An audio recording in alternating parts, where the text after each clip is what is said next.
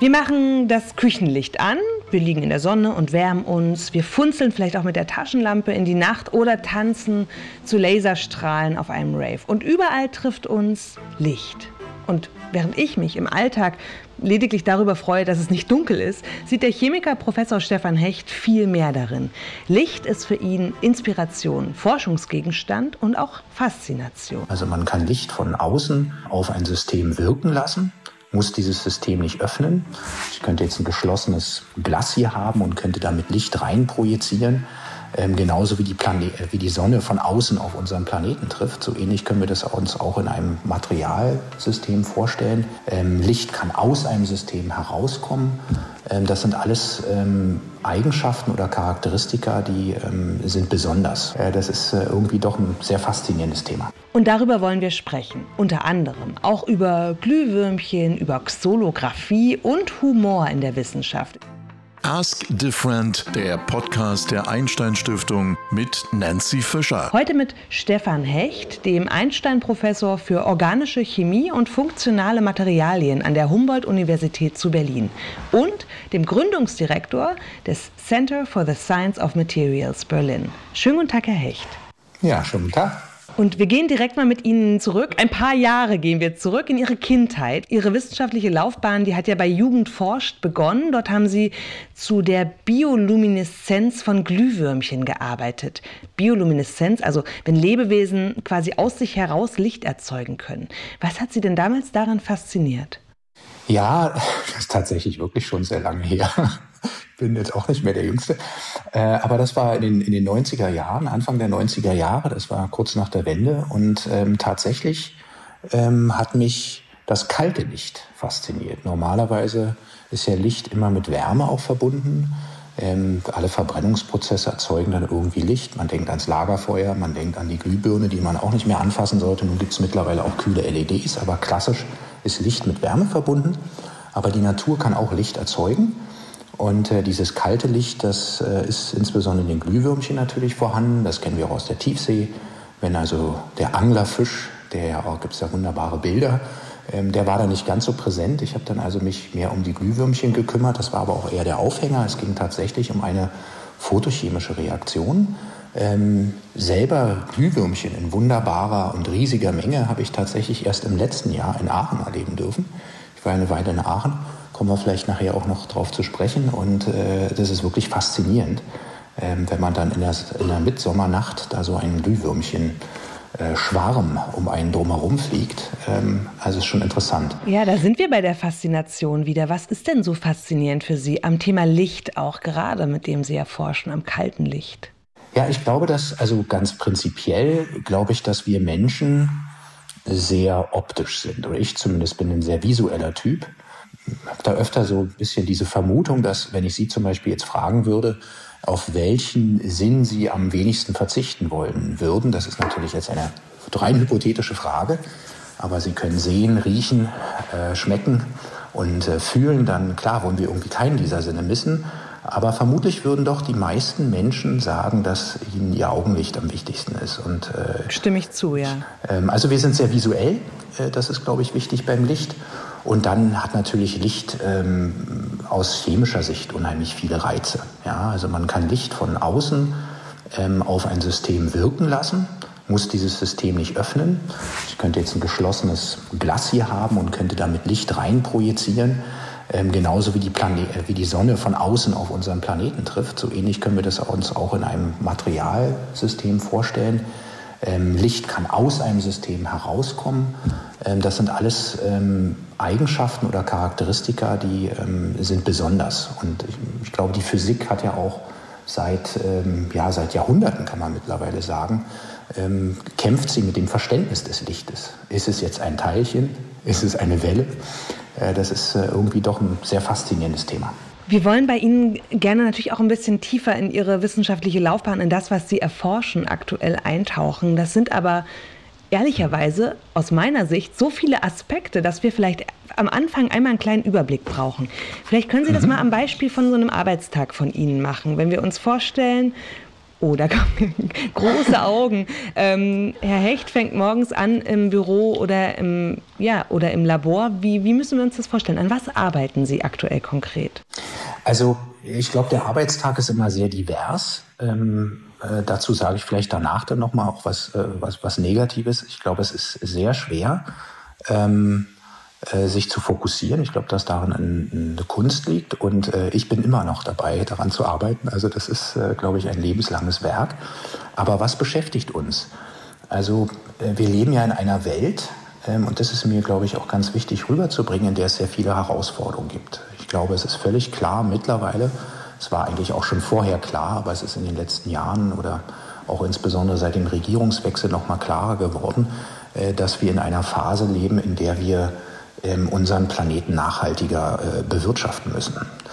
Und äh, wenn wir Nachhaltigkeit durchexerzieren, dann geht es insbesondere um Energie und um die Stofflichkeit der Welt, um, um Stoffkreisläufe, die wir schließen müssen. Und äh, dazu braucht man Materialien. Ja, unsere ganze Welt besteht aus, aus Stoffen. Äh, Sie haben einen Bildschirm vor sich, ja, ähm, man, man fässt etwas an, äh, man hat eine ein, äh, ein Kleidungsstück äh, an sich. Ich schaue durch eine Brille, die ist transparent. Das sind permanent Objekte, die aus verschiedenen Stoffen gemacht sind, verschiedenen Materialien, die unterschiedliche Eigenschaften haben müssen. Und wir müssen nicht nur diese Eigenschaften für neue Anwendungen optimieren, sondern wir müssen natürlich auch diese Materialien besser herstellen Sie müssen effizienter Energie umwandeln und wir müssen auch schauen, dass wir nicht, dass wir nicht zu viel Energie darauf verwenden, diese Stoffe herzustellen und dann auch wieder abzubauen bzw. zu recyceln. Das sind inhärent äh, große Herausforderungen. Die sind auch sehr schön chemisch. Das ist eine gute Nachricht für alle, die, die vor Chemie keine Angst haben. Es soll auch eine Ermutigung sein für Leute, sich mehr mit Chemie zu beschäftigen. Und im Großen und Ganzen halte ich es für wichtig zu sagen, dass diese Herausforderungen eine Chance darstellen. Und äh, das ist mir auch wichtig zu sagen, weil ich doch das Gefühl habe, dass heutzutage viele Dinge, die passieren, eben auch gerade für die nächste Generation, ja, nicht gerade ermutigend sind. Also einer meiner von meiner Tochter empfohlener Autor liegt hier neben mir. Ähm, das ist Mark Manson. Der hat ein zweites, es gibt ein sehr bekanntes Buch von ihm, äh, und da gibt es ein zweites Buch von ihm, da geht es um Hoffnung. Und ähm, Hoffnung lebt eben davon, dass man, dass man prospektiv ist. Und deswegen halte ich es für sehr wichtig, dass wir, ähm, dass wir diese Herausforderung als Chance begreifen, neue Wissenschaft zu entwickeln, Neues zu lernen und ähm, ja, noch vielleicht auch für ein paar Generationen danach den Planeten noch bewohnbar zu haben. Und ich glaube, da, das war jetzt sehr äh, allgemein. Nee, aber das führt uns zu dem nächsten Punkt, weil da haben Sie einen sehr guten Grundstein, den Sie da auch legen, beziehungsweise der vielleicht auch schon gelegt ist. Ich weiß nicht, wie weit der Baufortschritt ist, aber Sie sind ja nicht nur Einstein-Professor an der Humboldt-Uni, sondern Sie sind auch Gründungsdirektor dieses neuen Zentrums für Materialforschung. Und wenn mhm. ich es richtig verstanden habe, geht es ja genau darum, dass wir sozusagen auf nachhaltige Energien setzen. Und das ist auch eines Ihrer Forschungsinteressen. Vielleicht haben Sie mal ein Beispiel, wo wir das verstehen daran. Was können Sie als mhm. Chemiker beitragen zur Entwicklung nachhaltiger nachhaltiger Technologien? Also generell ist dieses Materialzentrum, äh, bin ich wirklich auch sehr, sehr glücklich darüber, dass, dass wir das jetzt zusammen mit Kollegen, das mache ich ja nicht allein, an der Universität, aber auch an außeruniversitären Einrichtungen, insbesondere in Adlershof und auch zusammen mit einigen Start-up-Firmen äh, entwickeln können. Ähm, Adlershof ist ein ziemlich starker Fokus auf Energiewandelmaterialien, also Materialien, mit denen man sehr effizient Sonnenlicht in Energie umwandeln kann. Es gibt auch einige Kollegen, die sich um sehr nachhaltige Speicherungsmöglichkeiten äh, kümmern, also Stichwort Batterietechnik, allerdings auf, auf an anderen, also nicht auf Lithium basierend. Und, äh, und insbesondere, ich probiere mich mehr mit dem Aspekt, wie man sehr effizient und ähm, nachhaltig Objekte oder Materialien verarbeiten kann. Stichwort 3D-Druck. Ähm, das fällt jetzt vielen Leuten nicht ein. Man denkt an Batterie, man denkt an Solarzelle. Aber was hat der 3D-Druck mit Nachhaltigkeit zu tun? Ähm, es geht darum, dass dieser Traum, der mal in, Star Trek geträumt wurde von den Replikatoren, dass der natürlich auch was äh, Effizienz und was Nachhaltigkeit betrifft, hat durchaus relevant ist. Man möchte doch eigentlich ein Objekt im Idealfall erst dann und dort fertigen, wenn man es braucht. Dadurch spart man extrem äh, Lieferwege, Lagerzeiten. Ähm, ja, ich möchte jetzt nicht alle ähm, alle Einkaufsläden äh, hier depopulieren. Also über diese Kulturfrage will ich jetzt an der Stelle nicht reden. Aber es hat natürlich einen enormen Vorteil, wenn man Technik an der Hand hat, mit denen man dezentral Objekte fertigen kann. Ja, das ist wesentlich äh, eben nachhaltiger, äh, was, was den Energieeintrag betrifft. Und da gibt es extrem viel zu tun. Also wir entwickeln eben die Xolographie und mit dieser Xolographie ähm, schafft man es, dass man mit Licht im Volumen ein Objekt entstehen lassen kann. Man schreibt es quasi, man, man druckt es.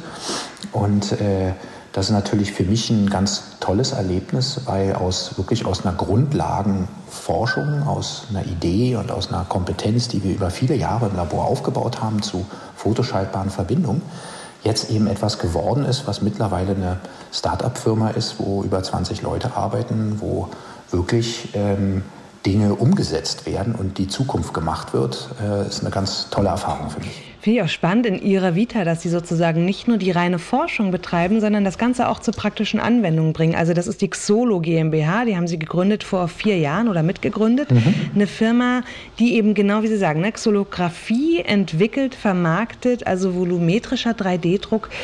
Ist das was, wo Sie sagen, ich muss das auch als Forscher irgendwie dann so ein bisschen äh, in die Welt schubsen, weil mir die reine Erforschung dessen nicht reicht? Ich muss dem auch dann quasi ein Produkt mhm. hinterhergeben? Oder warum haben Sie das mitgegründet? Ja, also es ist, es ist eine gute Frage. Ich hole wieder ganz kurz aus. Ich würde sagen, ich bin als Forscher, wie Sie fragten ja vorhin nach dem Arbeitsalltag. Ich, man kann sich eigentlich schon, mein Vergleich ist häufig, dass ich sage, ich habe eigentlich auch eine kleine Firma. Da sind Doktoranden, äh, die müssen ja auch irgendwie bezahlt werden. Da gibt es Projekte, Drittmittelprojekte, die dann da reinkommen. Ähm, also das ist wirklich, äh, da wird viel Wissenschaft gemacht. Naturwissenschaften ist auch nicht ganz günstig. Äh, wir brauchen Chemikalien, wir brauchen Geräte. Und äh, das wird sehr viel mit Drittmitteln bestritten und auch durch die Universität natürlich im größeren Maß gefördert als vielleicht ein Geisteswissenschaftler. Und ähm, ich verkaufe im Endeffekt in meinem Job der Grundlagenforschung dem Drittmittelgeber Ideen. Ich bin, glaube ich, relativ gut darauf trainiert worden, Ideen zu verkaufen und grundlegende Sachen zu entwickeln.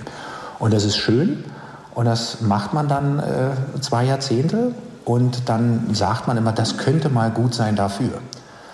Und das ist natürlich extrem befriedigend, wenn man dann auch mal in einem Fall, wo es wirklich passt und stimmt, äh, wo genug Potenzial da ist, dann auch wirklich mal diesen Schritt geht. Das ist für mich eben eine sehr schöne Erfahrung. Da war ich immer neidisch früher auf den Mediziner, der sagt dann eben an der Currywurstbude, ja, ich kann Krebs heilen. Und wenn ich dann sage, ja, ich äh, mache Chemie, dann Sie wissen, was dann die meisten Leute damit assoziieren. Jetzt kann ich mindestens sagen, okay, also wir machen Chemie für 3D-Druck und äh, da haben die Leute schon mal was von gehört.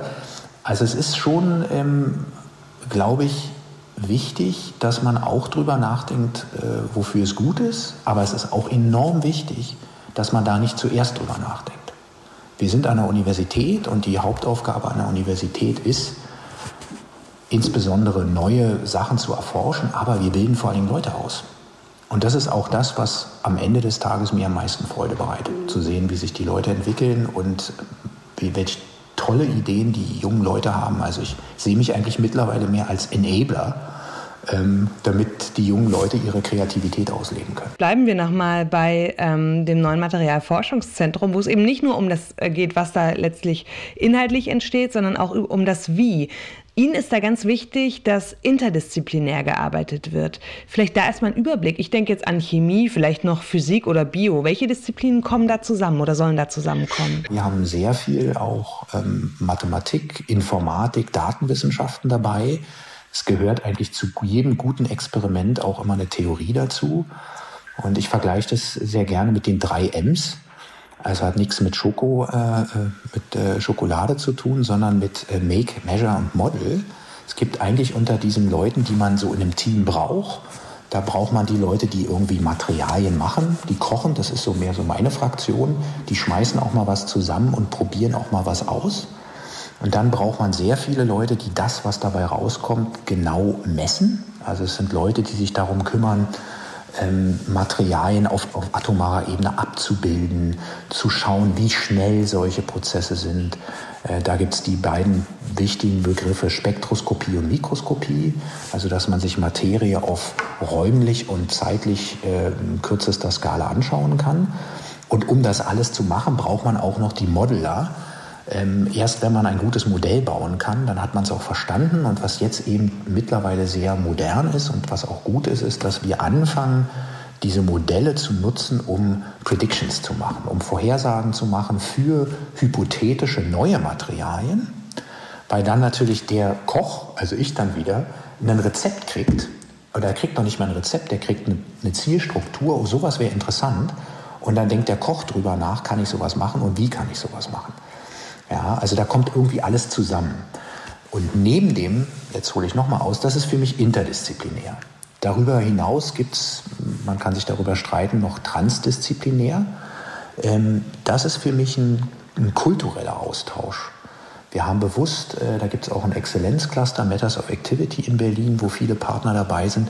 Wir haben uns bewusst auch geöffnet hinsichtlich, ähm, sagen wir mal, nicht naturwissenschaftlichen Disziplinen, Design, die Kulturwissenschaften äh, an der HU, um auch sozusagen die Brücke nach Mitte zu haben. Es gibt tolle Akteure an der Kunsthochschule in Weißensee, die mit Textilien tolle Sachen machen. Also es gibt wirklich einen, Materialien sind ein, ein, ein ganz breites Feld, was nicht nur naturwissenschaftlich ist, sondern was wirklich auch mit dem Design zu tun hat. Wo ich jetzt im ersten Moment denke, in, in meinem Schubladendenken, da gibt es doch bestimmt auch mal Probleme mhm. zwischen den Disziplinen. Wie versteht sich denn der Designer mit dem Mathematiker, mit dem äh, Kulturwissenschaftler? Äh, da kann man viel drüber reden. Ich glaube, dass es auch gewisse ähm, Zeit braucht, um die Sprachen der anderen zu lernen. Das ist schon zwischen einem Chemiker und einem Physiker, ähm, dauert es manchmal ein bisschen.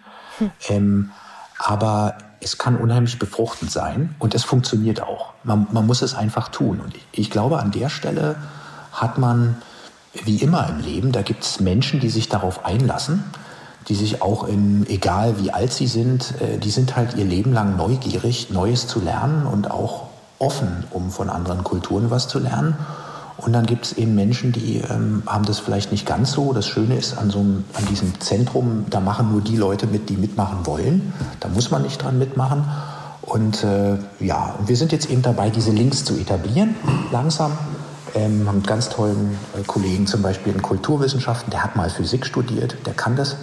Ähm, das hilft natürlich dann. Und äh, es, ist, es ist aber ein Experiment. Aber ein spannendes, wie ich finde. Und ich glaube, da bringt ja auch jeder genau seine eigenen Erfahrungen und Werte mit. Da würde ich im Übrigen jetzt gerne noch mal ein bisschen zu Ihnen selber die Brücke schlagen und zu Ihrer Vita, mhm. äh, um da die letzten ja, sieben, acht Minuten noch mal drüber zu sprechen. Ähm, Sie haben in vielen, an vielen Universitäten gearbeitet und geforscht. Also die Humboldt-Universität natürlich zum einen. Sie waren aber auch an der Freien Universität, beziehungsweise Mülheim an der Ruhr Aachen wurde schon schon genannt, auch im Ausland, also Kalifornien, in Berkeley. Ähm, wie wichtig ist das für Sie, was Sie an Erfahrungen in all diesen, an all diesen Orten und Unis mitgenommen haben? Oder wie, wie prägt Sie das heute? Äh, das ist, glaube ich, auch eine, eine, sehr wichtige Frage. Ich persönlich ähm, sehe so, nachdem ich jetzt das dritte Mal nach Berlin zurückgekommen bin, und ähm, wie man ja auch hört, ich, ich, ich, früher habe ich mal probiert, es mir zu verkneifen, mittlerweile mache ich es nicht mehr. Also man hört ja den Berliner raus. Ähm, diese Stadt ist einzigartig. Diese Stadt ist was ganz Besonderes und trotzdem glaube ich, dass äh, es gut ist, wenn Berliner mal rausgehen aus Berlin, weil sie dann ähm, die Vorzüge dieser Stadt zum einen wieder ähm, entdecken und zum anderen woanders lernen, dass es in anderen Städten, in anderen Ländern auch durchaus Dinge gibt, äh, da können wir uns eine Scheibe von abschneiden. Ähm, also ich halte Austausch, ähm, Erfahrung woanders in einem allen anderen Wissenschaftssystem, in einer anderen Kultur für unabdingbar, ähm, um, um zu hinterfragen. Ich glaube, das Hauptproblem bei Wissenschaft ist ja, oder die Hauptvoraussetzung ist, dass man neugierig ist. Und Neugierde reflektiert sich auch darin, dass ich auch ein anderes Land sehen will, eine andere Kultur äh, und vielleicht nicht äh, irgendwo hinfahre, wo ich dann wiederum von Berliner Touristen umgeben bin. Also, und äh, also ich habe unheimlich davon profitiert, von diesen Ein Eindrücken. Sowohl in Amerika promoviert zu haben, ich hatte da sehr schöne Jahre. Ähm, zwar die Amerikaner haben äh, eine sehr gesunde Naivität, die wird ihnen häufig von, den, von, den, von uns Deutschen so ein bisschen belächelt. Äh, ich glaube auch, dass die durchaus eine sehr große Kraft hat, auch in der Wissenschaft, äh, diese Naivität. Ähm, habe dann auch sehr davon profitiert, äh, nach, nachdem ich nach Berlin zurückkam, in, in Mülheim zu sein, an diesem Max-Planck-Institut, hervorragende Wissenschaft, aber nicht an einem Universitätsstandort. Mir unheimlich gefehlt, also die jungen Leute. Und in Aachen, äh, wo es mich nochmal ähm, hingetrieben hat vor ein paar Jahren, da muss ich wirklich sagen, äh, es war auch eine tolle Erfahrung, weil die Ingenieure eine völlig andere Kultur haben. Also Ingenieure sind halt Macher. Und ähm, auch die Universität da ist extrem gut aufgestellt, sehr, sehr programmatisch, eine starke Vision, wo es hingehen soll, ähm, auch in Hinsicht, wie, wie, welchen Impact, also welchen, ja, im Endeffekt, welchen Fußabdruck eine Universität hinterlassen sollte in der Gesellschaft. Es waren alles sehr, sehr hilfreiche Erfahrungen für mich. Ähm, und von denen hoffe ich jetzt profitieren zu können, um auch in Berlin hier oder da auch was mal zu verändern. Und wenn wir jetzt schon die jungen Leute angesprochen haben, die Sie vermisst haben am einen oder anderen Standort mhm. ähm, und denen Sie wahrscheinlich jetzt auch empfehlen würden, ab und an mal den, den Ort zu wechseln, um so ein bisschen über den Tellerrand zu schauen. Gibt es denn sonst Sachen, wo Sie sagen, das würde ich schon empfehlen, wenn man den Weg in die Wissenschaft einschlagen würde? Das ist was, was mir extrem geholfen hat oder was ich gelernt habe. Ich, ich glaube, die Grundvoraussetzung ist Neugier. Also wenn man neugierig ist, dann ist das schon mal gut. Und wir sind ja, glaube ich, von Natur an auf neugierig gemacht worden. Muss man sich nur kleine Kinder angucken, wie die die Welt äh, sozusagen aufsaugen. Ähm, das, das nächste ist, ähm, dass man, glaube ich, seinen Stärken nachkommen soll. Also es gibt ja viele Leute, die raten, dass man Schwächen ähm, minimiert, ist okay. Ich glaube, man soll das finden, was einem Spaß macht. Und das sage ich schon seit vielen Jahren auch den, den äh, Studierenden und dann diese Dinge richtig verfolgen. Und dann komme ich zu einem Punkt, der mich schon auch in der letzten Zeit viel beschäftigt, ist, ich glaube, wenn man jung ist, studiert und wenn man dann promoviert, Promotion ist ja sozusagen, ja, mehrere Jahre eigenständig auf einem Thema arbeiten, man wird dann der World Leading Expert in diesem Thema sein. Mein Doktorand oder meine Doktorandin, die wissen mehr über ihr Thema als ich. Das ist auch gut so. Es wäre schlimm, wenn es nicht so wäre, weil deren Gehirne hervorragend funktionieren. Vermutlich sogar besser als meins. Mein Gehirn hat nur einen Vorteil, ich bin schon länger dabei. Ich habe mehr Erfahrung. Und deswegen halte ich es für so wichtig, dass wenn man jung ist, dass man sich auch ein bisschen an die Grenzen bringt. Ähm, das sollte man dann vielleicht nicht auf Dauer machen, also Stichwort Life-Work-Balance.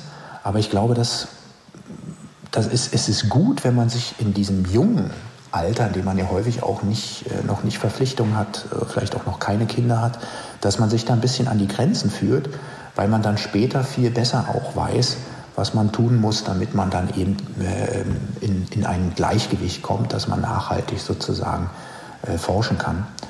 Das ist mir auch relativ wichtig, weil wir viel über solche Themen reden und ich finde es auch gut, dass junge Menschen sich heutzutage darüber viel mehr in den Kopf machen. Aber gleichzeitig möchte ich auch die Jugend ermutigen, dass man sagt, hey, es gibt so viel zu finden, es gibt so viele Dinge, die wir nicht wissen.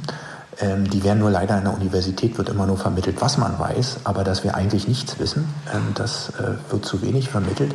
Und dann soll man es tun. Und dann soll man sich auch von keinem abhalten lassen. Ich habe mir eine Vorlesung oder einen Vortrag von Ihnen angeschaut online vor Studierenden, die sehr viel gelacht haben. Welche Rolle spielt denn Humor für Sie bei der Arbeit? Ja, ich glaube, dass man da zum Beispiel sehr viel von den Amis lernen kann. Ich habe ja gesagt, dass man die Naivität, ich glaube, dass Amerikaner auch eine sehr intuitive ähm, Art haben, Inhalte rüberzubringen mit Jokes. Ähm, da muss man klar aufpassen, das, muss, das darf natürlich keinen verletzen. Ähm, man, es muss irgendwie, jeder muss da für sich die Balance finden. Aber ich glaube, dass es hilft, äh, wenn man Dinge ein bisschen mit einem Lächeln, dass man nicht, nicht zu ernst ist die ganze Zeit. Und gleichzeitig will ich natürlich auch noch was Ernstes hier loswerden an der Stelle. Und äh, ich halte es doch auch für extrem wichtig, dass wir zum einen gut miteinander umgehen, ähm, freundlich miteinander umgehen, wohlwollend miteinander umgehen. Ich halte es auch für wichtig, dass wir Humor haben, äh, uns auch selbst ein bisschen belächeln. Das hilft übrigens auch, um Hierarchien ähm, von vornherein nicht aufkommen zu lassen. Das Beste was man da machen kann, sich über sich selbst auch mal lustig machen. Und das Dritte, was mir trotzdem wichtig ist, ist, wir brauchen wieder mehr kritische Streitkultur. Wir haben teilweise mittlerweile auch in der Wissenschaft ein Phänomen, dass sich alle nur auf die Schultern klopfen und sagen, oh, nice talk und so weiter. Und Kritik ist inhärent wichtig, damit wir besser werden. Das heißt, jemand, der jemand anders eine kritische Frage stellt, wir denken ja kritische Dinge, aber sollten wir sie äußern? Ja, wir sollten sie äußern, weil wir tun der Person, die wir kritisieren, einen Gefallen. Wenn nicht an der Universität, wo sollen? Sonst sollten wir streiten. Wir müssen streiten. Und die Lösung für diese Probleme, die vor uns liegen, diese großen Herausforderungen, was Nachhaltigkeit betrifft, Energiewende, das sind große Herausforderungen. Aber da müssen wir ergebnisoffen miteinander streiten. Und da müssen Argumente am Ende die Entscheidungen hoffentlich dann auch von Politikern beeinflussen. Und da hilft es uns nicht, wenn wir uns alle nicht wehtun und vor allen Dingen alle keine Fehler machen wollen. Ja, das Fortschritt ist immanent mit Fehlern verbunden. Aber wer sich nicht bewegt, der macht auch keinen Fehler, aber der macht den Fehler, dass er sich nicht bewegt. Dann hoffen wir, dass diese ja, gute Streitkultur auch Einzug hält dann in Ihr neues Zentrum für Materialforschung, was in der Entwicklung ist. Ich glaube, das wäre wahrscheinlich ein guter Ort, wo man das dann anwendet. Kommen Sie gerne mal vorbei. Unbedingt. Also ich glaube, äh, der Einstein-Professor für organische Chemie und funktionale Materialien an der Humboldt-Universität zu Berlin, also Stefan Hecht, den Sie hier gehört haben, die letzte halbe Stunde hat noch eine ganze Menge vor und da sind wir wirklich gespannt drauf. Ask Different war das, der Podcast der Einstein-Stiftung mit Stefan Hecht, dem Chemiker, Materialforscher, mit dem wir gesprochen haben. Eine Frage habe ich noch am Ende. Haben Sie eigentlich ein Lieblingsmaterial? Ein Kunststoff. Also tatsächlich gibt es ganz viele Materialwissenschaftler, die lieben äh, natürlich inspirierte Stoffe. Holz, Knochen, Haut, alles so eine Dinge sind natürlich ganz, ganz toll. Ich finde, dass man mit einem künstlichen, deswegen sage ich Kunststoff, auch extrem tolle Sachen machen kann. Ähm, und äh, deswegen ist mein Lieblingsmaterial der Kunststoff der Zukunft an dem wir arbeiten. Dann vielen Dank auch nochmal für diese Antwort und ja, allen anderen herzlichen Dank fürs Zuhören. Mein Name ist Nancy Fischer. Im Übrigen, alle weiteren Folgen von Ask Different gibt es auf den gängigen Podcast-Plattformen und auf der Website der Einstein Stiftung. Herr Hecht, vielen, vielen Dank und ja, alles Gute für Sie. Super, vielen Dank.